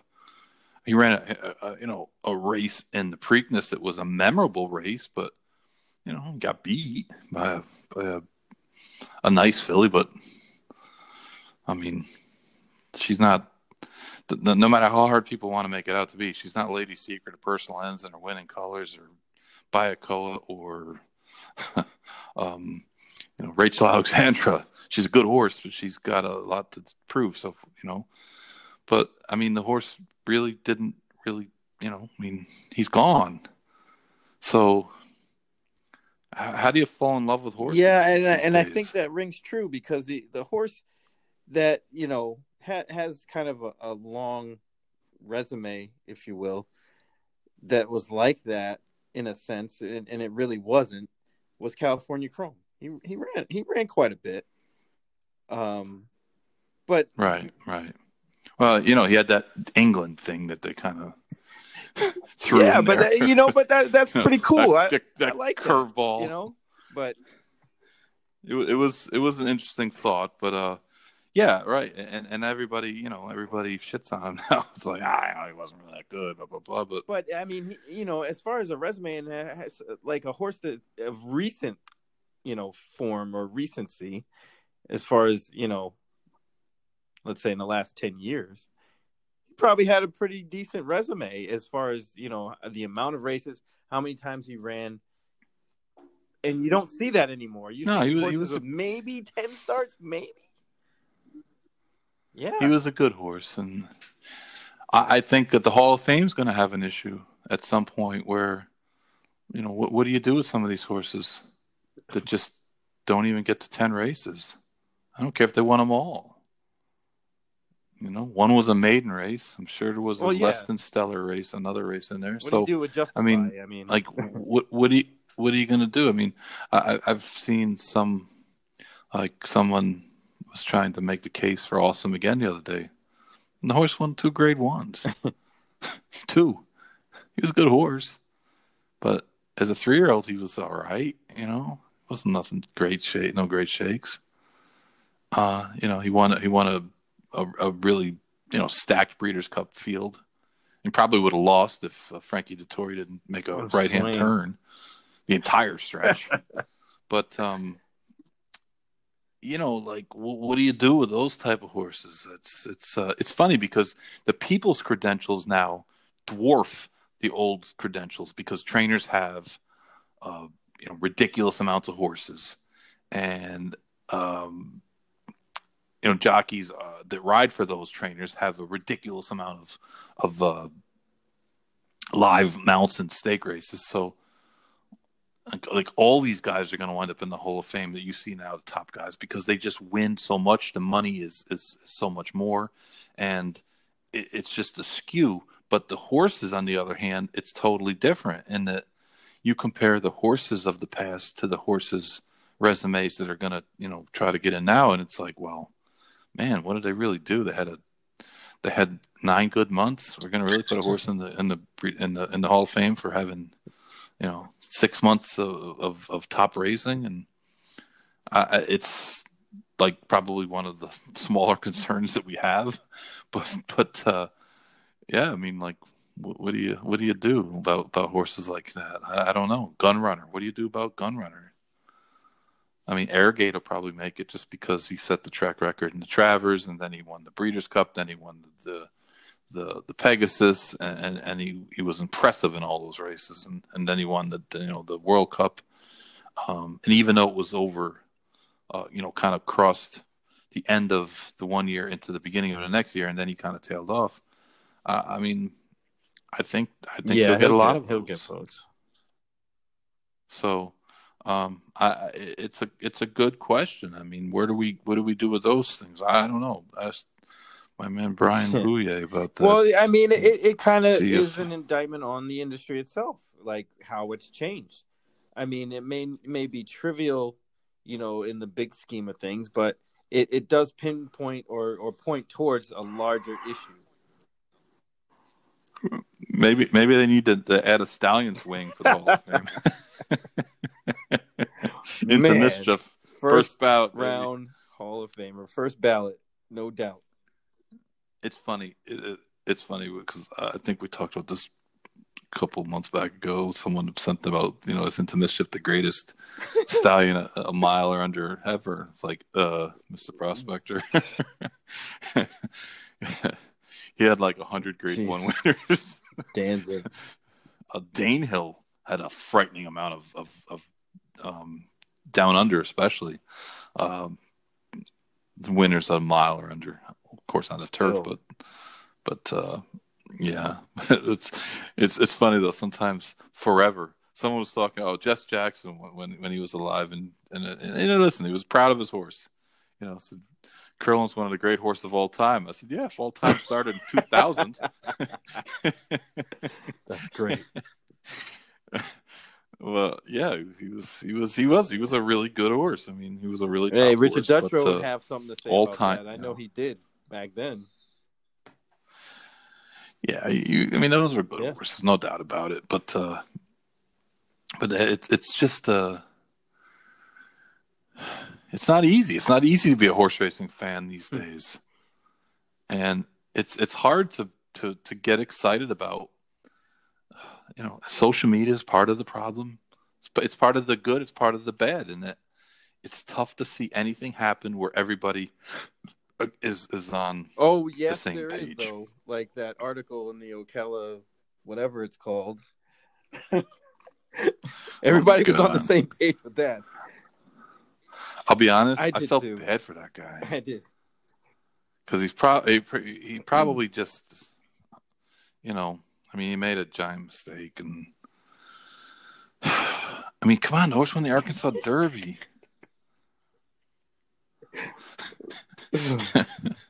you know i mean if he hadn't won a derby prep last you know last year uh, Well, i can't believe they kept while, it up yeah. they, didn't like I don't know pull if it it's still up though. I think it's gone, but it was up there at least all morning. Uh, honestly, maybe I'm just getting old, but I really felt bad for that guy because I'm sure he's gonna like you know it'll be a while before he lives out. At least on horse racing Twitter anyway. But he's in Ocala. That's Yeah, I don't even know if he's- what really kind of got me to chuckle. Yeah.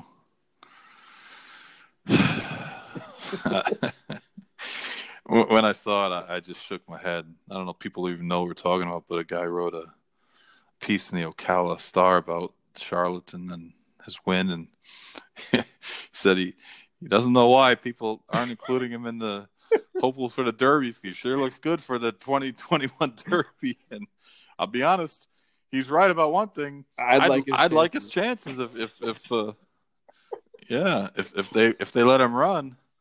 I was gonna say something about uh, you know man they're really giving Baffert favors now. They're gonna let him. Oh, he missed the Derby this. Yeah, here, here here's a free pass. Try it again this year. the Ben Simmons rule. the the Ben Simmons rule. Well, Barry, I appreciate your time as always. And I appreciate you um, be willing to uh, to to give us all this time every Monday, and uh, you know state your your opinions and, and your takes, and uh, you know some a lot of people aren't willing to do it really aren't and you know they're afraid to be pigeonholed and Yeah, I'm not. I'm always Just, uh, pigeonholed, so I'm I'm okay with that. no but i do appreciate it and uh, th- like i said this is our last show of the year and we have um we've talked about it quite a few times ourselves not not on the air but but uh when you look at the demographics of the show and and some of the um kind of, the kind of wild places that uh we've had downloads at um you know, there's there's a bunch of different places that uh, I never dreamed would be listening to our show. Um, we have the downloads in the Dubai, the Philippines, Thailand, Peru, Costa Rica, Singapore, Barbados, New Zealand, Jordan, the country, not the guy, Denmark, Germany, Venezuela, Lithuania, uh, Mexico. There's a country named Czechia. Yes, I, I, I wasn't even yeah. sure it was. Oh yeah, I know that. Well, my my Yeah. wife is, is Uh, Eastern Bloc descent, so so that might be her. her people. Um, uh, Sweden, Trinidad and Tobago, India, Italy, Chile, Puerto Rico, Russia, Putin. You're Ah, listening. my guy. um, the the Poot, uh, Romania, the Romanians. We're pretty big in the Eastern I Bloc. told you, man. We we run deep, bro. East Germany might even have a couple listeners. Ireland, the UK. Three percent of our, our listenership comes from Australia. Five from our friends up north in Wow. Canada, and of course the United States. Uh, if you had told me that we would have had downloads um, from, and, and there might be more because some of the um, platforms don't uh, share that information, so so Hmm. I'm not sure if uh, we're probably missing a couple. But um, if you had told me that uh, when we started this six months ago, I, I wouldn't have believed it. I would not have believed it. Um, but uh, it, it's it's true. We our, our demographics still skew a little bit on the older That's side. okay. We don't have uh, we don't have a big following in the, the younger generation, but um, most I would say most racing fans are probably of the older persuasion. Our our, our number one uh, age group is thirty five to forty four Well, that's which is a, a- a key group. Um, over 60s, 22%. So the old geezers are listening. Sorry, old geezers. it's probably Um, it's probably but, my uh, parents. Yeah, I, I was. that, sorry, Mr. Spears. we still want John to tell us stories about Dr. J. Um, but yeah, the, it's it's just kind of interesting to look at the demographics and, and kind of see. Uh, uh, Swift, your your your your play was uh, you, you were the number one show. Swifty. You were all time highest rated show. the Swifty, the Swifty effect. Um, but it was uh, it's it's been interesting, and and uh, like I said, this I think is our seventy eighth show. Um, not our seventy eighth going uh, Big Monday show, but our seventy eighth. I've had seventy eight total podcasts. Um, I said tomorrow will be seventy nine, and uh, and then we'll start the new year Quite an next year. accomplishment. I mean, you know, I I became a believer once. You know, we pitched our idea about the Naira bubble, and they did it. So after that, I was like, "Yo, people are listening." yeah, someone told me I, I I saw- I talked to someone who's in the horse racing media, and I said, ah, nobody listens to my show anyways. He's like, trust me, they listen. I, I, uh, he goes, I have somebody that bitches about you all the time. I said, oh, that's That's what we I like need. We need a little, you know, the good with the bad. We need the, all the emotions that come Yeah, out. so tell them to bitch directly. I mean, I don't care. It's fine with me. I mean, like, I, I, and I think that's what the that's what's missing in this sport a little bit is, is that we need people when you don't like what I say. Well, ask me why I said it. Tell me where I'm wrong. If I'm wrong, I, I'll admit I'm wrong. I'm wrong a lot. You know, like having an opinion, taking a side, taking a stance. You're, you're not always going to be right. Yeah, you're, you're going to be wrong. Sometimes you're going to believe in the wrong thing. You're going to believe in the wrong people, and sure, but uh, well, you know, like be civil about it. But Yeah, uh, I believe in a wrong horse. I, I really, weekend. I do like the I believe in input. wrong horses every you know. weekend. Oh my god, I've been horrible lately. I bet a horse. This is no lie. I, I like the horse at the Meadowlands on Saturday, and I bet it. I bet it to win, and it, it went off even money, and it won easy. And I was like, "That's it. I'm going to go out and win it today." Yeah, sometimes you got. You got I swear to God, I I said, you know what? I'm going to break the scheme, you know, the the losing streak, and the horse. It was it was a. you know filly in a condition race, and she was to me she looked the best, and she was, and and um, I got even money, and and and I, and I, I turned it off. I didn't watch the rest of the races. I said that's it. I'm gonna I'm gonna leave on a on a winning note. That's the last bet on that of the year. So hopefully that that forebodes. Of course, we all know that means absolutely nothing, you know when you you bet anything, that's how you think. That's how you think. But uh, this has kind of been a long uh, That's all right. ending. but uh, I, I do, uh, I, I said, I really appreciate you, you giving us the time and, um, you know, you're making, you know, we're paying you the big bucks here. I know. Oh, you owe me lunch, by uh, the way. I, I was I was hoping you wouldn't bring that up, but I got Yeah, you. yeah. I got you. Lunch, sure. lunch, lunch, LeBron. baby. He Right. had to go and play. Awful. Yeah, well, and I, that, I think I saw something where he said he's he's going to play limited minutes tonight. Yeah, they're already on load management. Thank you, two. LeBron. Thank you for playing on Christmas Day. Game two, thank load you. management. See? I appreciate it. I knew it. I'm hungry already. what kind of food do you like? The best? Uh, Italian, Chinese, uh, free. Free food is for me. All right, man. Well, again, for the 15th time, All right, man. You're You're the the, best. Thank you for having me on. It's been a pleasure. I talk racing with you all day for free, and we probably do that anyway. oh, we talked we talked most of the day today, bro.